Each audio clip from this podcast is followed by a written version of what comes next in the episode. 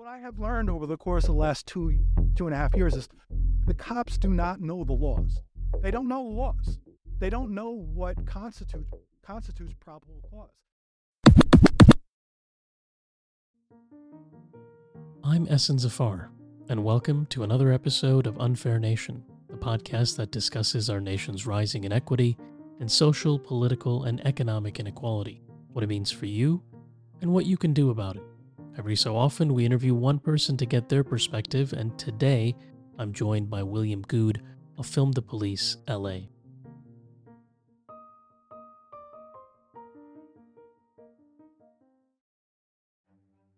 We are a violent country by almost all measures, including the number of citizens in the United States who are assaulted or die at the hands of police. In this episode, I'm going to talk to someone is looking to end police brutality by shedding light on how the Los Angeles Police Department responds to calls. My guest William Gude has been running Film the Police LA for the last several years.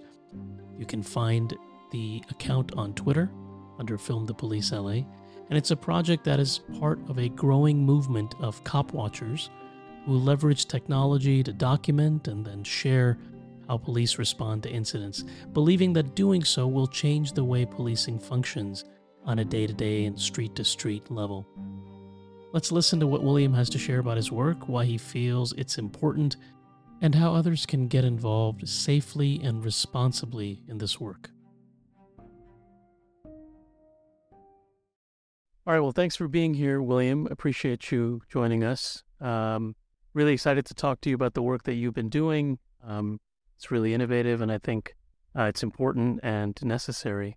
So, as kind of a starting point, uh, why don't you tell us a little bit, just describe kind of uh, the work uh, that you've been doing and maybe what inspired the work that you've done? Yeah, sure. So, um, the work I've been doing, I don't know what I would call it. Um, I guess you'd call it cop watching, but I think it's a little bit more than that. I see myself, I guess, as an accountability activist. Um, what I've been doing is going through different phases. It started out sort of casual. Um, I started noticing things, police stops that were troubling. I started immersing myself in policy. Spent a lot of hours out, documented a lot of stops. I don't know how many total stops, sort of been ad hoc with it, but I would say somewhere around 2,500 documented. I would say 80% of them have been in Hollywood HED area, which Hollywood Entertainment Division area. Um, uh, and I've just documented a lot of stops. And with that, quite honestly, saw a lot of policy violations. Um, and I filed a lot of complaints along the way, a lot of third party complaints.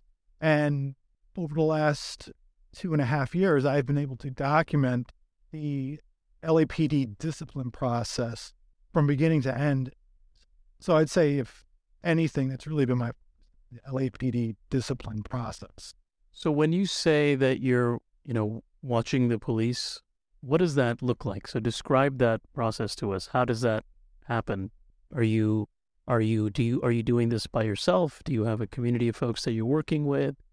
As far as watching the police, it's sort of been it's been evolving and I would say it's sort of full service at the watching could has meant documenting and filming police stops.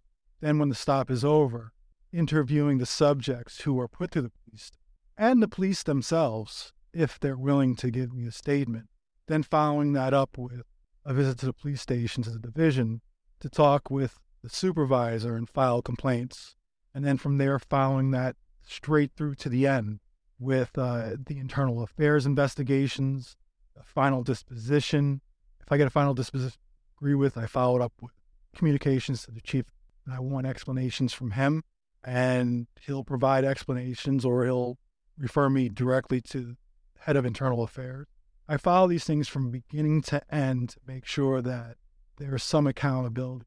Way. And listen, when I first got into this, I had two two things I really wanted to focus on. Hold police officers accountable or expose the process as being. And during the course of the last, I guess, almost three years, I've done a lot of both. So for me, as far as a network that I work with, it's limited. So it's a lot of the work I do is myself, but I do it quite honestly, I do try to protect community. And at the end of the stop, usually somebody's saying, "Hey, thank thank you for for being there." So that's mostly what I do. So, like, would you say that you're almost an advocate, playing the role of an ongoing advocate from interdiction until the disposition of a of a stop? That's exactly what I am. I mean, it, it's funny because I got into an argument with Chief Moore a few weeks ago, and I confronted him in front of the police station. We're having a Christmas party. He had just lost us a four million dollar lawsuit for covering up sexual harassment of a captain. So I confronted him about it, and then he went and complained to the LA Press Club that I was unprofessional in my role as media representative. I was there not to be a media. I wasn't there to be a media representative. I was there to be an advocate. And so he says, "Oh, is that what you are?" I, am whatever I want to be at the time. Um, but yeah, I would say an advocate, probably a really good term to use for what I do during a process, working with people who've just been violated by the police and try to get them some sort of justice. Because it almost seems like you are you're filling a gap, you're filling a need. I mean, this seems obvious when we're talking about it, but it almost seems like everybody should have a William, right? Like everybody should have a William. It shouldn't just be something you are doing on your own time. This should be some kind of institutionalized process where a William exists for this kind of situation in every city. Would you, is that something that you would like to see eventually? I mean, I look at it like this, right? So I, I've sort of created a model and I've tested it out and I think it's been pretty effective. And so it's a model that other people can use. And if they want to replicate it elsewhere, fine, improve on it, kind of make your own version. Look at some of the stuff that I've done and look what I've done effectively and use that. So, how do you show up at the stop? How do you know? How do you know something's happening? So, first off, Ray, I look at what I do in a couple of different actual documentation of a police stop. And I feel that, like you said, I fill that gap. There aren't people out there doing that. I also fill a gap in what I think is um, the media. The media really stinks out here as far as these reporters absolutely suck at covering the LAPD. Even the people whose only job is to cover the LAPD can't do it effective. Shooting last night up in Silver Lake, right? I could not make it there to question the PIO. I doubt somebody else made it there. That's their job. It's not my job. So I try to fill that role too. And I try to fill a role of media actually digging into stories, reporting it out, showing it for what it is. So there are different aspects of when it comes to a police stop. Generally, 99, 95% of the time, I'm just going about my business during the course of the day.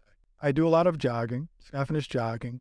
I I like jogging late. I like jogging at one o'clock in the morning or I like walking to Starbucks, and along the way to Starbucks, I see a police stop. So most of the police stops that I have documented have just been me going about my business and bumping into them. And it used to be a real big problem in the Hollywood area because I would literally walk one mile from my house to the Starbucks. During the course of that time, that one mile walk back and forth, I would bump into five police stops.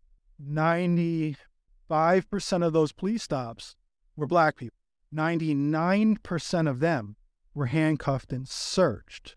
Searched for what reason? Searched for failure to use a turn signal. Searched for doing a California roll through a stop sign. Searched for parking in the reds. Again, to search a vehicle or a person, you need probable cause of a crime having been being committed or about to be. Parking in a red zone is not a crime; it's an infraction. Failure to use a turn signal not a crime, it's an infraction. So I saw all these searches going on. They're clearly illegal. And I remember one time I was walking in front of the police station, arguing with the sergeant, having a conversation, a constructive conversation, about an hour. And I told him, I said, you know, I'm kind of annoyed about all these police cars in your parking lot, the personal cars that lack license plates or have illegally tinted windows. Those are the two top reasons you people pull pe- black people over in Hollywood and search the cars. And he said, You know what? He said, You should write those officers up for that. And I said, I will. But at the same time, you are pulling black people over for these same infractions and searching them. And this sergeant said to me, That's because the law allows it. And that was mind boggling because the law does not allow. What I have learned over the course of the last two, two and a half years is the cops do not know the laws. They don't know the laws. They don't know what constitutes constitutes probable cause. I talked to a law professor and he said, "You know what? I can have my students go through years and years of law and they cannot recite the laws off the top of their head, but yet we put officers through 5 months of training. And that's not just on the law, that's going learning about weapons, learning how to use a rifle, learning how to use a handgun, learning how to drive the cars, learning about policy and procedures, all this and that. How long did they spend learning about the First Amendment, the Second Amendment, the Fourth Amendment? Very little. And so they know nothing. And on top of it, they only need like 65% or 70% to pass. So they can get those questions wrong. And now they're out in the street enforcing laws at 21 years old, but they don't even understand. And so that's something that I noticed time and time again while documenting stops. Yeah, so you point out like one of the most preeminent problems with the entire structure of law enforcement, right? You give somebody power over life and liberty, and in many cases, they have minimal life experience. They are not coming from different backgrounds or diverse backgrounds. They are they are dealing with kind of a biased culture and workplace culture. Uh, they are living in an environment and working in an environment of fear. You give them a weapon that can take away people's lives uh, and you don't give them any kind of adequate training or, uh, you know, law students, like you said, get three years. I'm a law professor. You know, uh, even I don't know a lot of the statutes and, and civil code and criminal code in the city, right? Tell me a little bit about how you think your work goes towards solving even a piece of this problem. Is it through awareness or is it through relationship building or is it, what is your it, how do you see your work kind of contributing? This is a big problem, right? And not one, no one thing is going to solve it. We probably need to change the entire face of what we call policing, and that's a different podcast for a different day. But how do you think that your work is contributing to at least starting to get the ball rolling, maybe even in just your neighborhood, towards solving these kind of issues that we've just outlined? Well, I mean, I thought you think you brought up a good point. First off, again, these officers, you to become an LAPD officer, only need to 20 years old when you enter the academy, 21 when you graduate, a GED, and 20/40 vision, and five feet tall. So that's the criteria become. So since they only need a GED, and this is not a knock on a GED. I'm originally from New York. Officers out there have to have an associate's. You know what? When you step your foot on step foot on campus, you're exposed to different cultures and gain some life. This is these are not experiences that these LAPD officers are dealing with. They're coming into an area like Hollywood that's 5% black, but somehow black people are making up 95% of the stops I see. These are white cops, and they're not from here. 94% of LAPD officers do not live in the city of LA. So they're coming from outside of LA, probably from a community that looks a lot different than what they're patrolling. And there is fear. And they don't, they're not used to these, uh, the, you know, quite honestly, the culture in the Hollywood HED area, when I first started, there were 60 officers dedicated to that detail. A year later, it was knocked down to 23. So it went from 60 to 23. And quite honestly, that's what I have paperwork on. I can I received through CPR. I believe it was 70 tight. So in the course of a year of cop watching and exposing the problems in the HED, they knocked it down from 70 to 23. And quite honestly, there was a fight because they were close to getting rid of that whole entire detail together, but somehow they managed to save it. So we brought down, down the number of cops by 60, 70%. Now, I'll be honest with you, I don't know what I don't know what the crime statistics look like exactly. I know from being out there, crime has not increased. So if we if we reduce the number of cops in the area by 60, 70%, and crime stay the same, or potentially even lower, it kind of defeats the narrative that increasing the number of cops leads to a reduction of crime. You know, that kind of twists it on the head. So, on the micro level, that's the effect that I've had on it. On a larger level, I think that we're I've tried to focus on expanding into again showing up at shooting scene and not just accepting what public information officer giving as answers. Challenge them. I've been on a police shooting scene. There was a body laying in the street 150 feet away, and they weren't willing to admit that there had actually been a shooting, that somebody had been shot. But there's a body right there covered in white sheet that's blood soaked, and you can't even give me this information. Or one time, where Park, cop shot a guy in the back, They said he had a weapon. I asked him what was a weapon. Was it a gun? He said it was a weapon. I said, "Is a knife?" He said it was a weapon. What is the weapon? We come to find out it was a car door lock. Okay, so they need to be challenged. I don't think the reporters do a good job of that. So I like to fill that role to challenge them. So it's more than just cop watching. It's as you know, it's more than just being out in the street, filming police stops, advocating for the people the end of the stop. There's that, but it's more than that. It's quite honestly getting my hands on data. I do a lot of CPRing or Freedom Freedom of Information Act requests. I do a lot of that. I get a lot of documents. Try to expose different connections. I, I found a lot of stuff. So when I say it's full service, it's there's a lot that's entailed. Going forward, I filmed a lot of stops. I filed a lot of complaints. I've gone through the complaint process hundreds of times.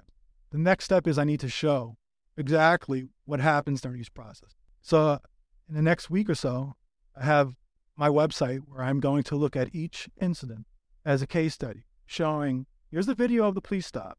Here is me interviewing the subjects after the stop to find out what happened. Here is me confront here I am confronting the officers. Here is the complaint that I filed. Here is here are the questions that internal affairs sent. Here is the final disposition. Here I here is my conversation with the complaint supervisor getting an explanation. Here I am emailing Michael Moore or Professional Standards Bureau or Internal Affairs to get further explanations or to get them to admit that they screwed up on something.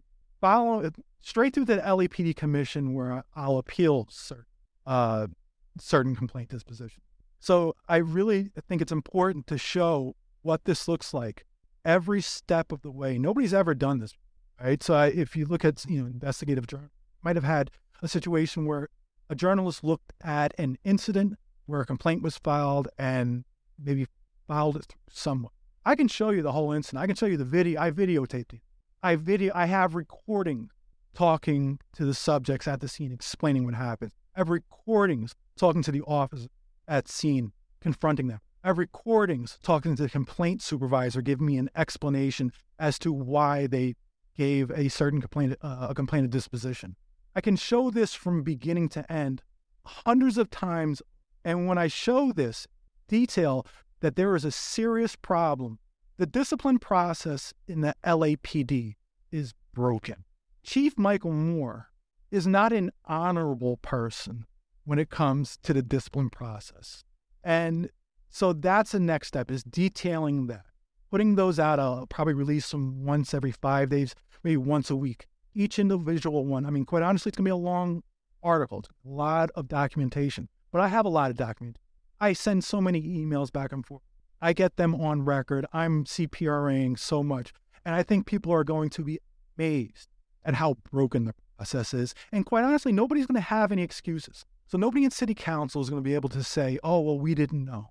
They did know because I they were CC'd on every one of those emails, and I will detail that too. But now, when they're presented with this documentation, this evidence, they're going to have to, what are they going to say? They're not going to be able to say anything, and nobody's going to be able to say anything. Um, and so I think I'll be in a position of, so that's just one of the programs. Let me ask you, let me step back and ask you kind of a question. How did you get started in all of this? What precipitated your desire to work on this, on, on the LAPD in your neighborhood, but just overall in cop watching and everything that come, goes along with it? Yeah, it, it all started quite honestly with the protests, right? I, when the protests started, I wasn't actually involved. Oh, yeah, the George Floyd protest. It all started with the George Floyd protest. First night or two, uh, quite honestly, the protest, I was just out in my, uh, trying to protect my car, my neighbor's cars from getting smashed up. And then during the course of my time out there, we had some sheriffs driving up and down the street being very uh, saying they were aggressive is an understatement. They were shooting kids with pepper balls. I saw them round up a bunch of kids with, uh, shoot them up with pepper balls, and then drive right through the crowd of kids. One kid was on the ground, dragged him inside my gate. He was first thing he said it to me. He looked at me. I thought this was supposed to be not, and so that really affected me. Um, and so I started going out in a protest, and I went out there hard, protested hard. At a certain point, I realized, but this isn't going to get any. It's like a pep rally. You got to go out there and play the game. What are we going to do to actually have an effect? And I was looking for little things I can go out after cops for. Oh, Michael Moore's put an, an order in place that all officers have to wear masks while in public and around other LAPD employees. I'm like, oh, okay, these guys never wear their masks. So you know what? I'm going to document it and I'm going to start filing complaints. Started with that. And during the course of documenting them not wearing masks is when I started noticing these police stops and started noticing the violation. Again, I wouldn't say it was full term cop watching at first. It was just me going out trying to get my 20, 25,000 footsteps during the course of the day, bumping into these police stops. But then after a while, I became, it really became focused on it. And I became even a little bit of a burden at times. I felt at times that if I wasn't out there protecting people on the stops, and nobody was, and so I'd feel guilt. So I'd be out there at four o'clock in the morning and have to get up at six to start working and go through that night after. So that's where it started. It started with the protests, evolved into after them over their masks, and then from there, seeing the violations, confronting them on it, confronting the LAPD, taking it to where we are today. And what kind of reactions have you gotten from? You've talked about a little bit throughout this entire uh, interview. You've talked a little bit about how police have reacted, but Michael Moore, but what has stuck out in your mind? What's kind of been the systemic reaction from law enforcement to the work that you're doing? Besides a lot of harassment? Yeah. So talk a little bit about that harassment. I think like it, you know, we need to know right? because they because law enforcement are public servants. They work for us. We pay their salary, right? And so if somebody's working for me and they're harassing me, that's uh, that's an, that's no good, right? I mean, putting aside the power that law enforcement enjoy, compared to a regular employee or anything like that. But talk a little bit about that, but then also talk a little bit about kind of how has what's been the organizational response, right? Or the policy response to the work that you're doing. So harassment started first complaint I filed. I sent an email in. 10 minutes later, I said, you know, I'm going to go walk to Starbucks. I walk outside my gate, and there, police car driving down the street with its lights off. It's at night at one mile per hour and then going down to the end of the street and turning around and coming back. It was pretty obvious they were doing. I thought it was funny. At the same time, if they were doing that to my girlfriend, my wife, my kids, my mother, my grandmother, it's not funny. Okay, so it, it that stuff like that doesn't scare me. It just kind of fuels me. It's not funny. So I felt it needed to be addressed. So the harassment during the first year was just nonstop. It'd be them following me around at night.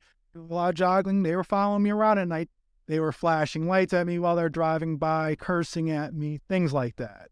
Then it evolved into arrests. I was arrested during the course of a year. I was arrested five times, or, either arrested or attempted uh, to be prosecuted for petty things like eavesdropping because I recorded my phone call with the complaint supervisor giving me an official explanation for a complaint from a letter I received from Michael Moore saying, hey, if you have questions, call this person. So I have a right to get that information. I recorded it.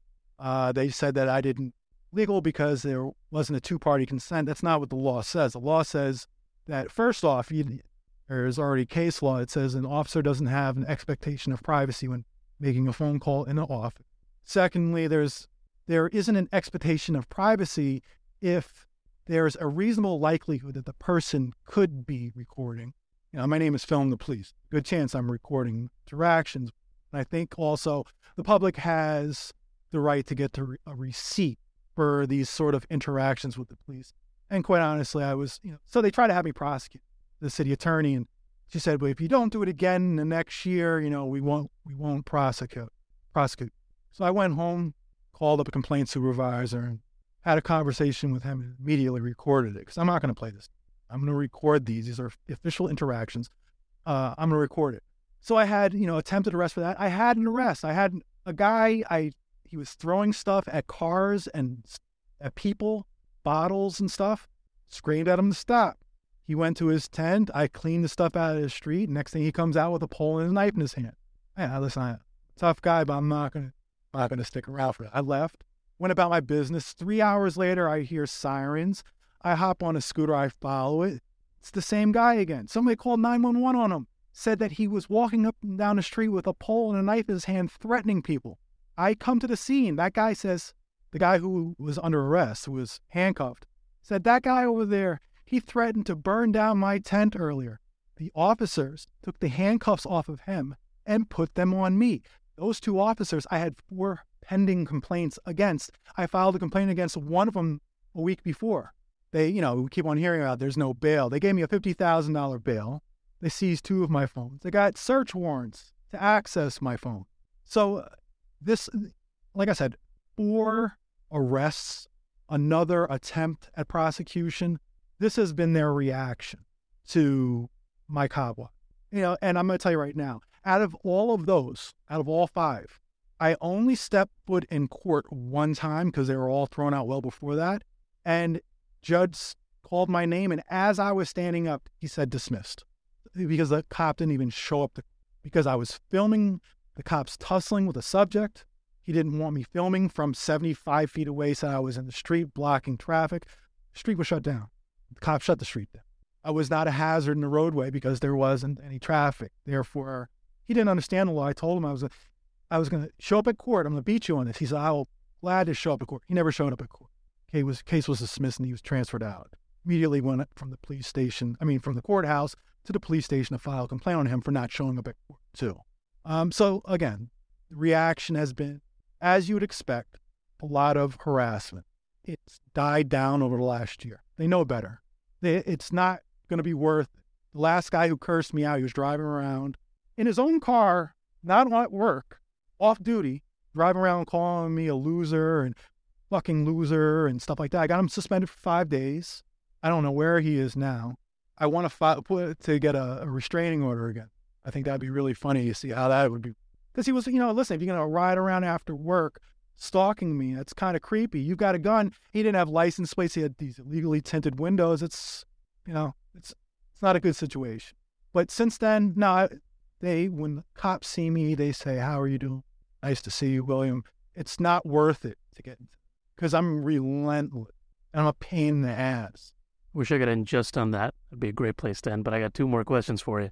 So, first question is, um, where do you see kind of the future of your work? You've talked a little bit about kind of the the work you're going to do on your website, and then the second question is, if somebody else is listening to this and is resonating with them, and they say, you know, they want it, they want to do something like this.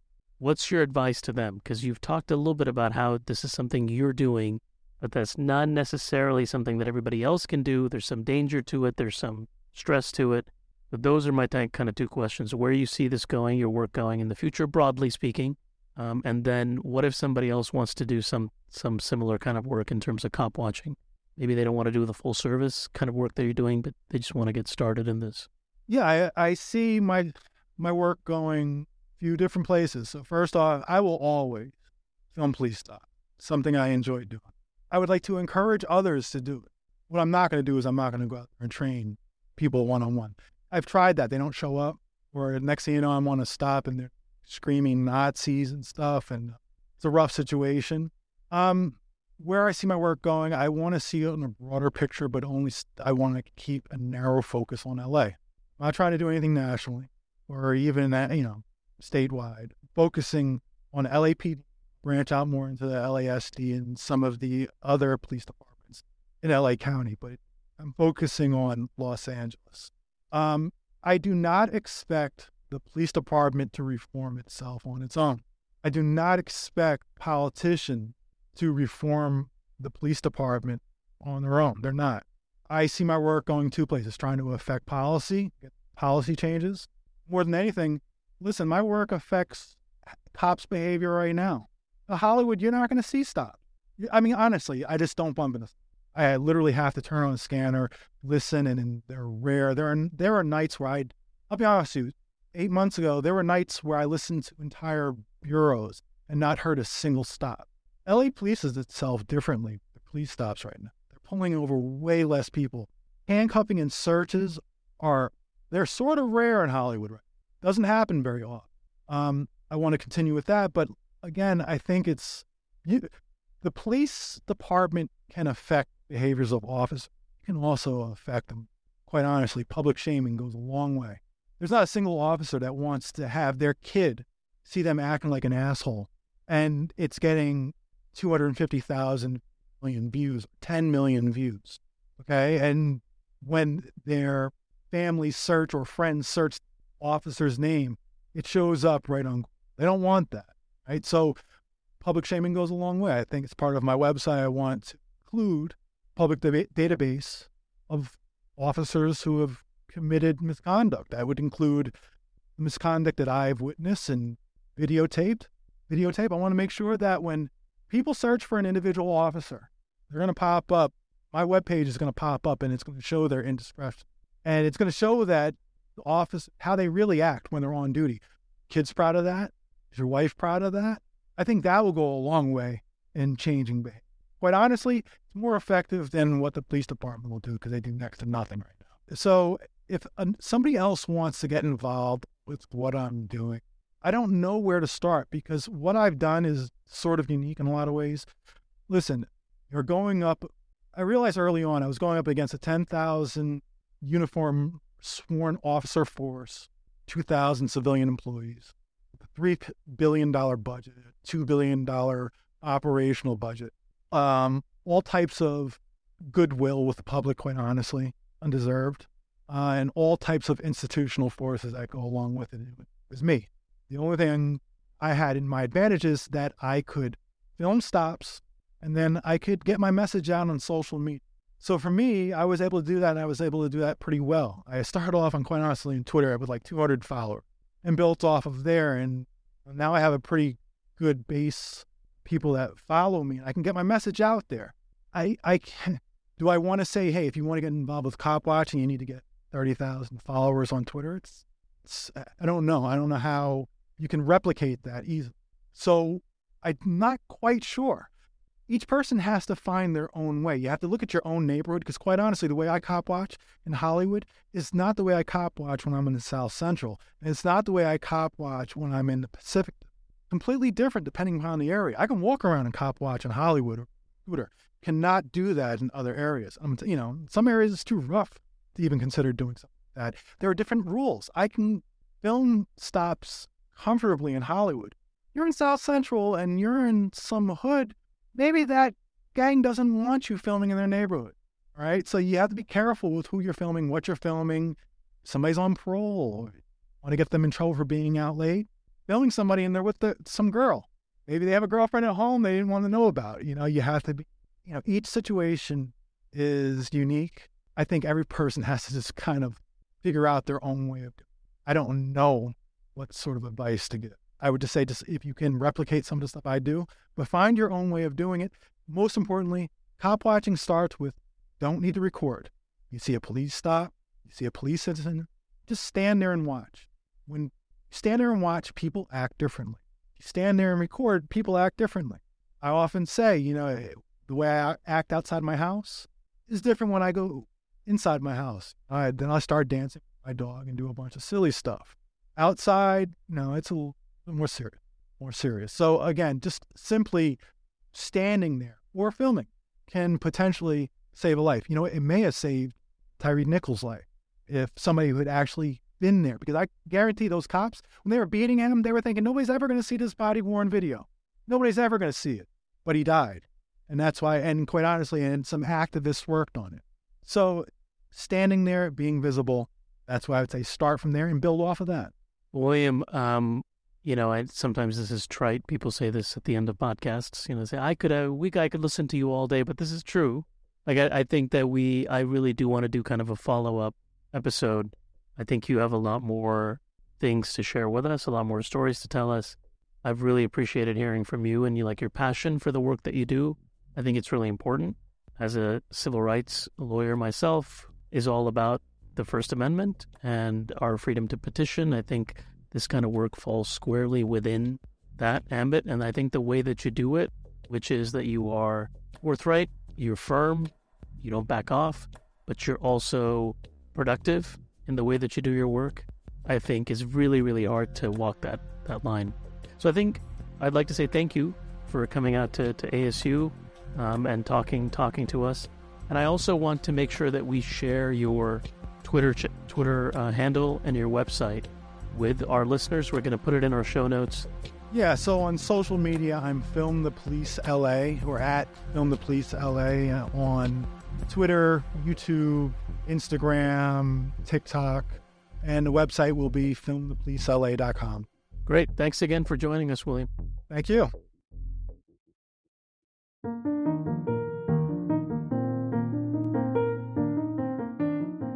Well, thanks for listening to our conversation with William. We hope uh, to have him on the podcast again, hopefully soon. Unfair Nation is filmed in the beautiful and historic Herald Examiner building in LA and in collaboration with the Difference Engine at Arizona State University, an applied center that builds products with and for communities to reduce inequality. This episode was edited by Damian Somerset. You can check out his work at damiansomerset.com. Special thank you to my colleague Aubrey Hicks at the Difference Engine who helped produce this episode and was one of the ones who first shared Williams' work with us. Sign up for our newsletter and follow our work at unfairnation.com and learn more about the Difference Engine at thedifferenceengine.asu.edu. Thanks again for listening.